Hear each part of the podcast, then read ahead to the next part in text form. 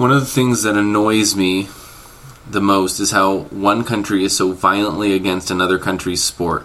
I get sick and tired of the way people put down American football. I hate the way Americans put down soccer.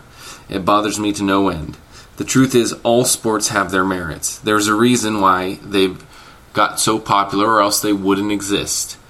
Most people think their sport is the best, not because they have any real evidence or argument, but because they were born where they were born and they believe it is because they grew up their whole lives around that particular sport.